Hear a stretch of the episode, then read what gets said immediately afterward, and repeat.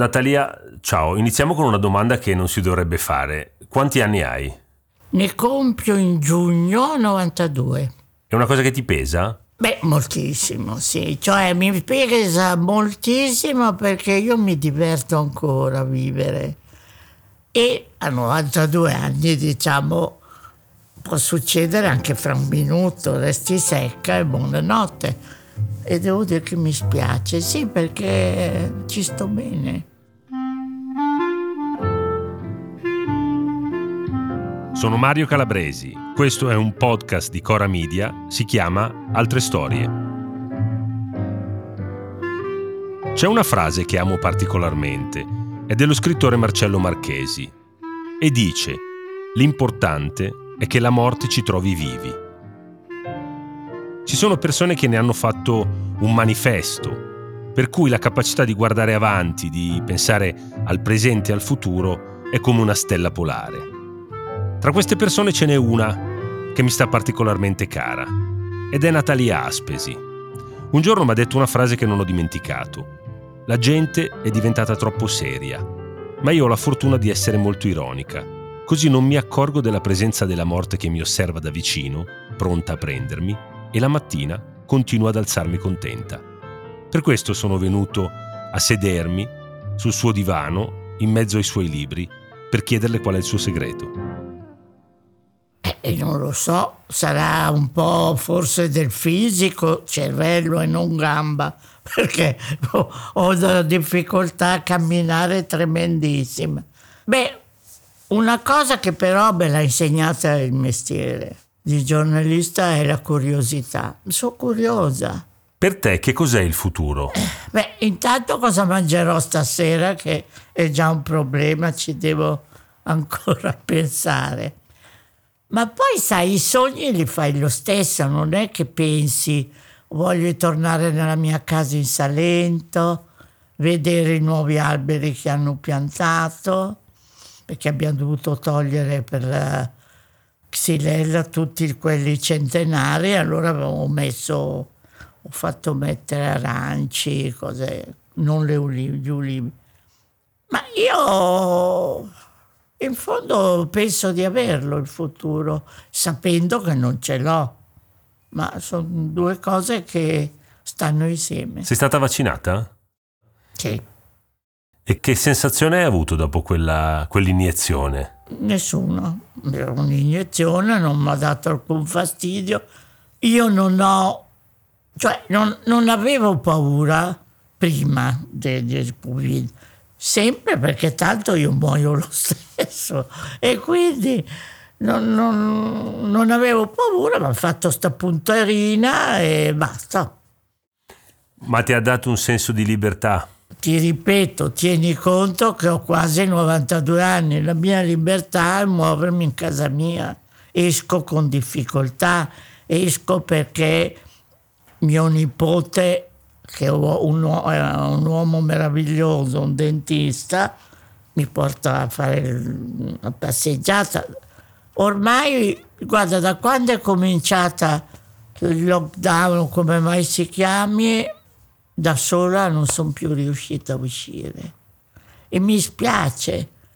Però infatti sto pensando, siccome ho un sogno, andare alla Rinascente, tra i, miei, i sogni della mia esistenza, sto pensando di comprarmi quei seggiolini che si vedono quando dei ricchi signori giocano a golf, vecchi anche loro portano sto. Siccome voglio andare alla Rinascente e fermarmi davanti ai banchetti di lenzuola, di posate, tutto ciò che riguarda la casa, ecco, penso che con quell'affare lì che mi posso sedere ogni tanto ci andrò. Come vedi, io rinun- sto rinunciando a tutto, però non so perché, forse sono matta non provo dolore per questo. Non. Probabilmente perché ci sono delle cose a cui non hai rinunciato che sono quelle sì. a cui tieni di più. Io guarda, veramente la lettura e, e, e lo scrivere e arrabbiarmi attraverso Instagram uh, mi basta. E poi mi piace fa da mangiare, molto. Mi sembra già tanto a me. Natalia, ma cosa ti fa arrabbiare? Siamo sempre lamentosi, ci lamentiamo sempre, non va mai bene niente, i governi sbagliano sempre, i, i ministri sono coglioni, ah, eh, questo spesso è anche vero, ma voglio dire, quello che mi impressiona è la mancanza di voglia di speranza, cioè nessuno è più positivo, è più ottimista. Tutti vedono il nero. Beh, questo è un, è un cambiamento umano spaventoso, secondo me, o no? Sì, e tu credi che da questo tempo, da questa pandemia, in questo senso usciamo peggiorati? Non lo so. No, secondo me non è detto perché forse que- può darsi che passi la voglia di certe cose. Per esempio, scusa, eh, io vabbè, parlo non per me, anche se lo faccio io. Apro l'armadio, tre giacche di lamè. Ma che, perché ho tre giacche di lamè? Quando mai mi verrà voglia di mettere di nuovo una giacca di lamè? Avrò ancora voglia di andare alla scala? E se ci vado, perché non ci potrò andare in maglione? Se invece si capirà che la vita è anche altro, insomma, che non puoi essere infelice perché non hai la bella automobile. Non... Io spero una, moltissimo nel futuro, non mio degli altri. Quanto tempo occupano i ricordi e il passato nelle tue giornate? Io non ricordo niente nulla. Non solo ho dimenticato, proprio nel vero senso della parola, ma poi per me è passato è passato, non, non mi importa. Guarda, neanche delle persone care, pensa, mi vengono in mente. Oppure, sì, mi vengono in mente, ma sempre per una cosa carina. Beh, quella che ricordo più spesso è mia madre, figurati. E poi l'Antonio, certo, il mio compagno di 38 anni di vita, ma pazienza, non, non ho nostalgie, no. Forse allora è questa la tua forza, che vivi nel presente e nel ma futuro. Il futuro, sì, presente di sicuro, ti dico, io non, non mi metto mai, oddio, com'era bello. Ecco, questo, questo volevo sapere. Non, non li rimpiangi mai i bei no, tempi? No, non li ho perduti, li ho avuti. Non li ricordo, ma ci sono stati e fanno parte de- anche del mio presente, di quello che sono. Però no, no, no, no non ho tempo io de- per i ricordi. Ma davvero c'erano i bei tempi, quando si dice ah però una volta. Sai, io credo che ognuno li abbia, che sono i tempi della giovinezza. Io per esempio dico sempre convinta, è una stupidaggine, ma pazienza, se ne di contatto, che io sono felicissima di essere vecchia, perché ho vissuto la guerra che mi ha forgiato, mi ha insegnato a essere sicura di me, perché mia madre mi, mi abbandonava in quanto doveva lavorare e quindi io andavo in giro da solo sotto le bombe. Poi la, la, fine della guerra, l'inizio della ricostruzione, la gioia della libertà, gli anni anche duri, che sono stati quelli del terrorismo, eccetera, però c'era tantissima lo stesso speranza per chi faceva anche delle mostruosità e soprattutto è nato il femminismo. Secondo te le battaglie per la parità a cui tu hai partecipato sì. hanno dato i risultati che speravi? Ma hanno dato dei risultati, certamente le leggi sono quelle. Eh. Eh, noi non, le donne sino al 75 non hanno avuto la potestà sui figli, cioè tu face, eri mamma, ma solo il padre era padre aveva il diritto sui figli, sulla, sulle decisioni, la scuola, la religione, l'educazione. Una donna, se stufa del marito, della resistenza, dell'essere tratta male, se ne andava di casa. perdeva il figlio, i figli non erano più suoi. Questa è la legge e solo la, il nuovo diritto di famiglia ha cambiato questo. Capisci che questa è una cosa importantissima. È importantissimo che si possa, che si possa divorziare, che si possa avere un'interruzione di gravidanza che tuttora è continuamente in pericolo. Allora, io vorrei che le donne su queste cose combattessero e non su certe che io ritengo ridicole. Perché se uno ti fischia, vabbè, sarà villano, ma non è che commette un gesto spaventoso, è un villano. Dimmi una cosa, e perché non hai mai smesso di lavorare? Guarda, c'è stato un momento in cui stavo per farlo, perché il mio Antonio è andato in pensione e c'era questo, noi che ci volevamo bene, andavamo d'accordo, c'era questa frizione, era nata, perché io ero sempre occupata e lui no. E ci ho pensato molto, poi ho detto, ma se io smetto di lavorare per essere la compagna completa di Antonio, sarò felice e lo farò felice. No, io sarò infelicissima e gli romperò le scatole dalla mattina alla sera. Vedi, io ho avuto una vita da ragazza, ero bruttacchiona, ero, eh, come dire, timidissima, ero molto infelice perché ero molto povera, non, non avevo, avevo, mettevo le calze rotte abbandonate dalla mia sorella maggiore, cioè ero in una situazione orribile. Vabbè, poi ho cominciato a lavorare, facevo la la, beh, ero andata a fare la cameriera in Inghilterra e Svizzera, vabbè, quello che per imparare un po' di lingue ed ero un'impiegatuccia. Poi un, appunto, un mio vecchio flirt giornalista mi ha detto ma che non cominci a lavorare, a collaborare. Ho cominciato e lì ho scoperto che per me non ci avevo mai pensato che scrivere per me era una gioia pazzesca. Non, non, non, so neanche quando facevo i temi a scuola, no, non, non me ne importava niente. Ho scoperto la meraviglia di questo mestiere e allora basta, è stato il mio amore.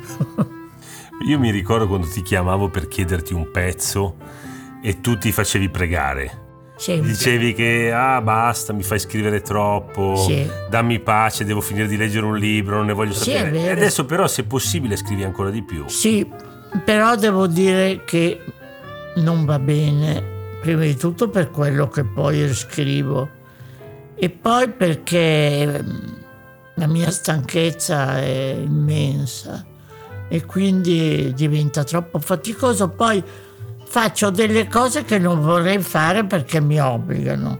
Quelle che vorrei fare non faccio tempo a farlo o magari non, non oso neanche oggi proporle. Ma soprattutto è che, non so come dirti, ormai capisco che devo smettere, però non solo perché è ridicolo che una della mia età scriva.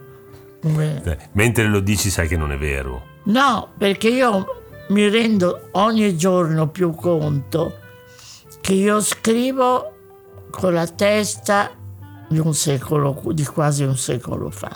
E non si può.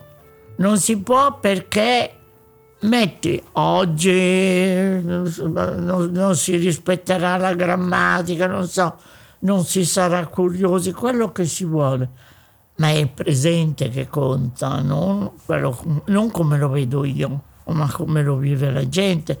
Quando ben io appunto faccio questi discorsi sulle donne, io so di sbagliare, le faccio perché voglio mantenere me, il mio pensiero, ma io so che ha ragione chi fa altro, lo so, perché il presente è più forte e deve essere più, po- più forte del passato.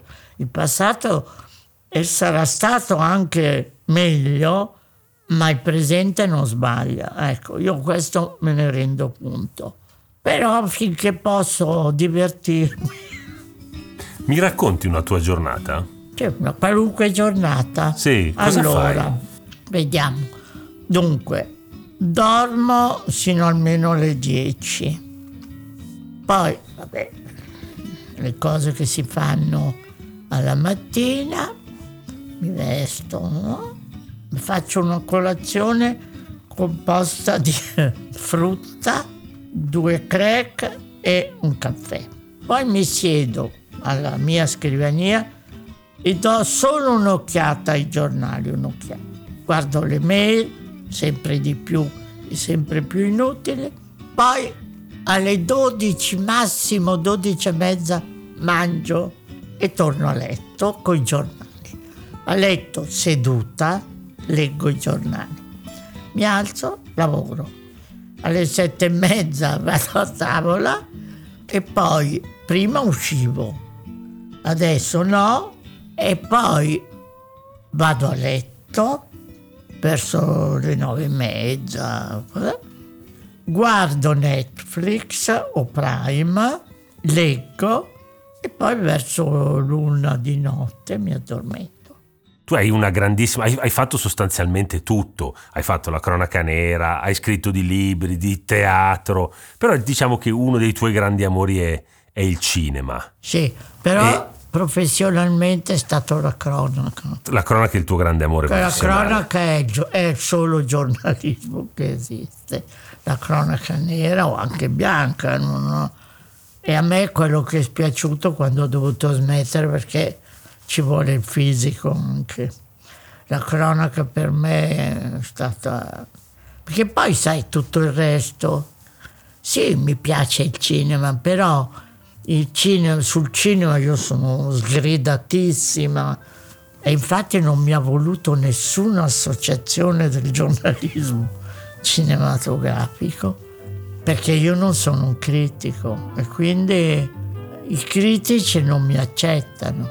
E io continuo a spiegargli, ma io sono una signora che va al cinema, perché non posso dire se mi piace o no? Sono un, uno spettatore, non sono mica un critico, però mi piace molto. Sì. Da dove ti nasce questo amore per il cinema? Se te lo dico, dunque, la mia mamma faceva la maestra e siccome eravamo appunto senza soldi, non avevo, papà era morto, io e mia sorella, la mia sorella un po' più grande di me. La mia mamma alla mattina era maestra a scuola, al pomeriggio andava nelle case a dare le lezioni ai bambini, quindi noi eravamo sole, io e mia sorella. Allora la mia mamma ci portava al cinema, Tutto, ci metteva lì metti alle due no? e poi ci veniva a prendere alle sei io avevo cinque anni quando questa cosa è cominciata. Io mi ricordo dei film che nessuno ha visto. Ci mettevamo lì e stavamo quiete e stavamo tutto il giorno lì. Io ho visto, metti, film come Pietro Micca, Pia de Tolomei, eh, poi metti ancora beh, Violette nei tuoi capelli, film che non ho visto cioè voi passavate il pomeriggio al cinema? Perché la mamma ci riteneva... Al sicuro? Sì. E da lì che ti è rimasto? E certo, mi è nata questa passione.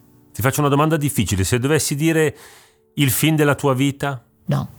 Impossibile? No, no, no perché io non credo che esista un film della propria vita. Ci sono molti film che ti hanno in qualche modo segnato la vita. Uno di sicuro per me è stato Nastro Bianco, quello di mm, Enke, sì. Perché questa storia del pre-nazismo, secondo me, andrebbe vista nelle scuole, perché ti spiega questo meraviglioso film in bianco e nero come è nato il nazismo, ma non facendoti vedere eh, pensatori, eserciti, facendoti vedere la vita di un piccolo villaggio, cioè un paesino tedesco qualsiasi. E da lì capisci perché è nato il nazismo. Eh, per me andare al cinema è, è, proprio un piacere costante, anche se vedo cose bruttissime. E la differenza con le serie. Se la serie è brutta non la sopporto. Il film lo vedo sino in fondo, anche se non mi piace. La tua vita per molti anni è stata scandita dai festival. Iniziavi con Cannes, poi c'era Venezia. Se ti chiedo Cannes o Venezia? Beh, guarda, per quello che riguarda l'idea che si ha del mondo del cinema, Cannes, perché a Cannes c'è veramente tutto il mondo, eh, c'è il lusso estremo, c'è questa orribile scalinata e poi la pompa che ha sempre la Francia. Però per quello che riguarda i film e l'approccio al cinema, è certamente Venezia, ancora oggi. In passato poi aveva anche una, un approccio, come dire, è talmente bella, mente cane orrenda. Venezia è bellissima. E quindi nel passato, non più negli ultimi vent'anni, attori, registi venivano e stavano. Non è che venivano per la conferenza stampa e mezz'ora dopo. Venivano, stavano negli alberghi, nascevano amori, litigavano. Mi ricordo, noi eravamo sempre fuori dalle camere degli alberghi a spiare, io e Lietta. Lietta, Lietta mai dimenticherò, buoni. è la persona che ho stimato di più e a cui ho voluto più, no, più bene di altri, no, ma un grandissimo bene. Poi è lei che mi ha insegnato, il più giovane da me mi ha insegnato a lavorare. Siamo qui a casa tua si è circondati dai libri, i libri sono ovunque, per terra, negli angoli, le pile.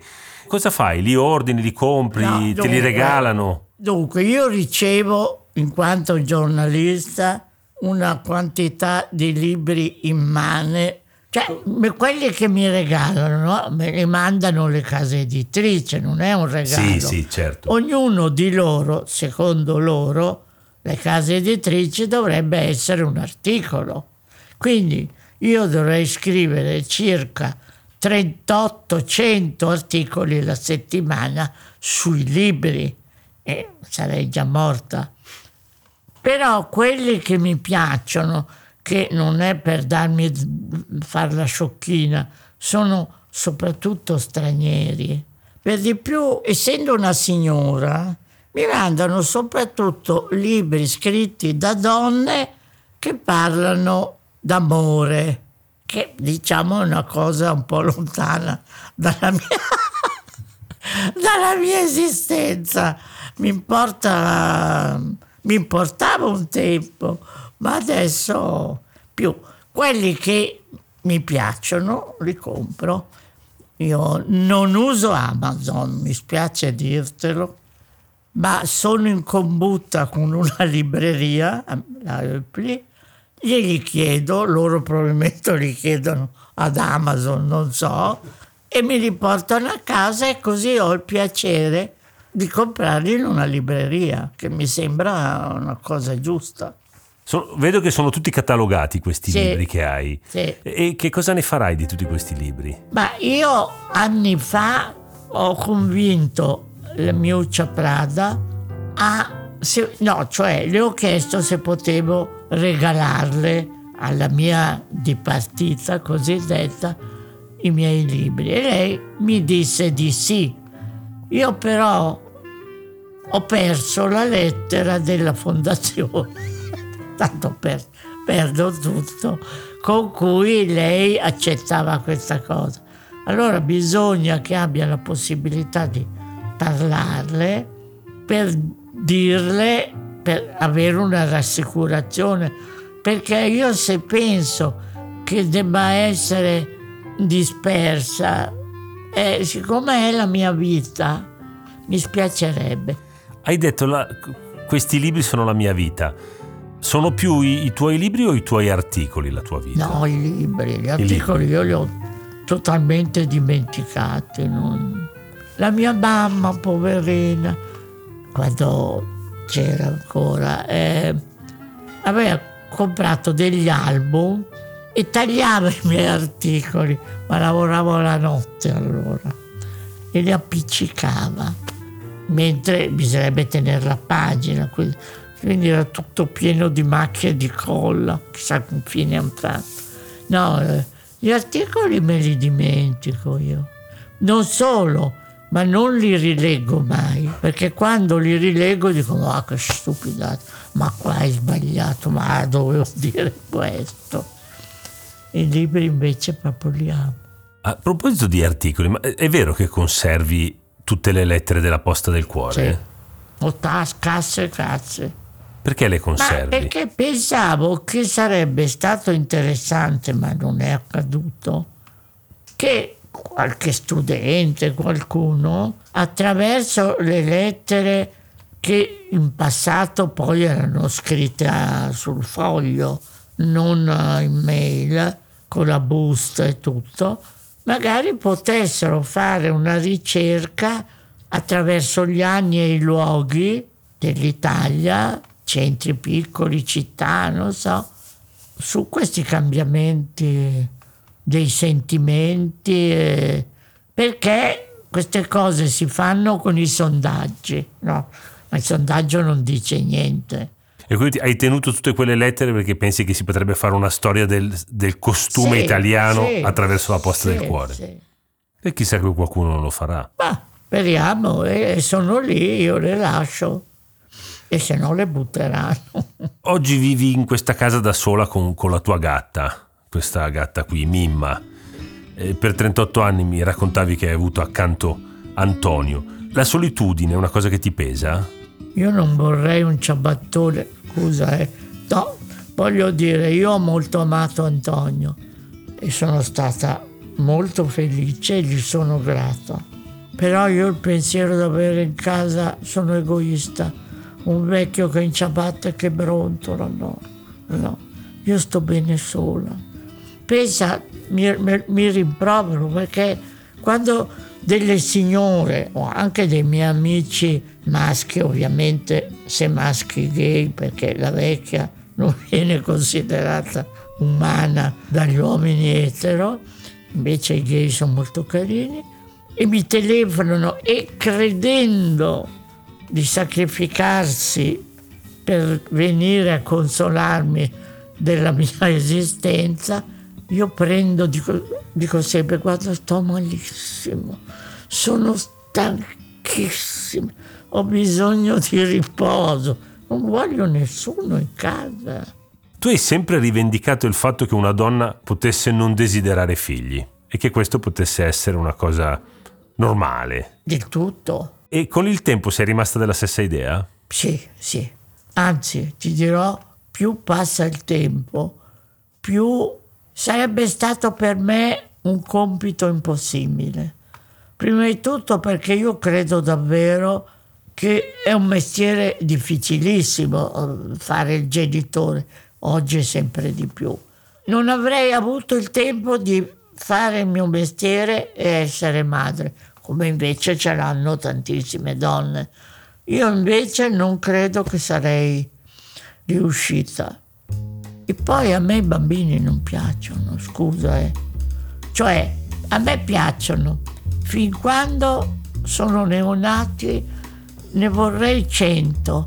Adesso sono le foto del bamb- della bambina della Ferragni su Instagram, mamma mia, ecco, bella, immobile, zitta, che fa la cacca, ma non ti dice... Appena un bambino comincia a dirci io non lo voglio più vedere non, non, non sono capace di stare con i bambini.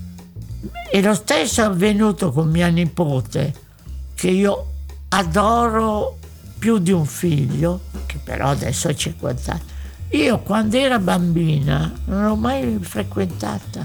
Ho cominciato a frequentarla da adolescenza perché un giorno ho detto io sono vegetariana da sola, ha smesso anche di portare le scarpe di pelle, voleva solo le pantofole ed è tuttora vegetariana.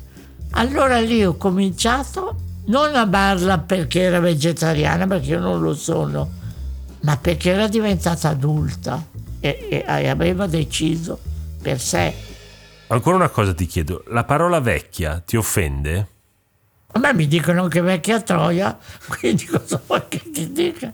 In strada, quando attraversi sulle strisce col bastone, quindi claudicante, e arriva il giovanotto con la Vespa e tu non ti ritiri immediatamente e lo ostacoli, ti dice vecchia troia, vecchia, vecchiaccia, quello che vuoi. A me viene da ridere.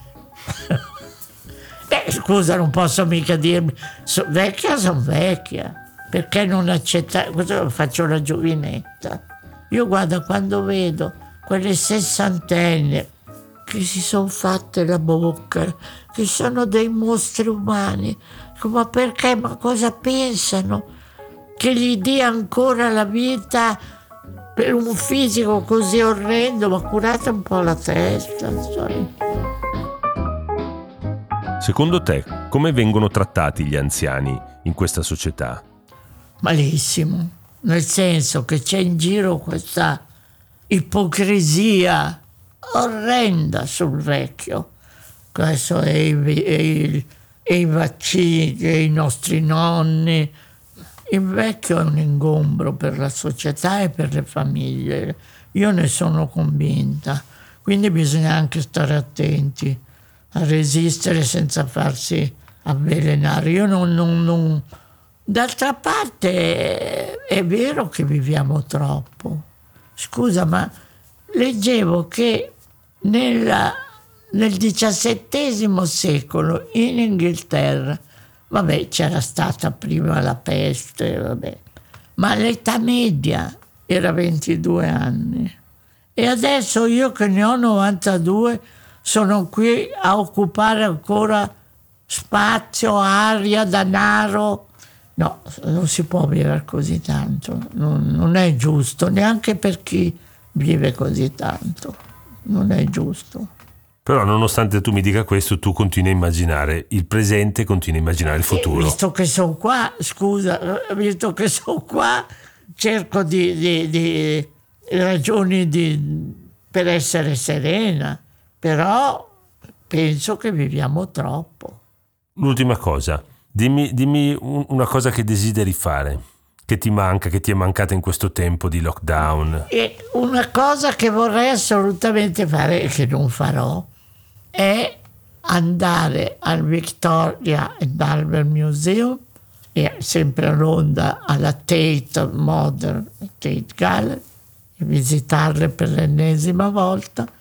Sì, quello è un mio desiderio e poi tornare giù nella mia casetta in Salento, sì, a vedere i nuovi alberi però se non lo faccio non importa. Grazie Natalia.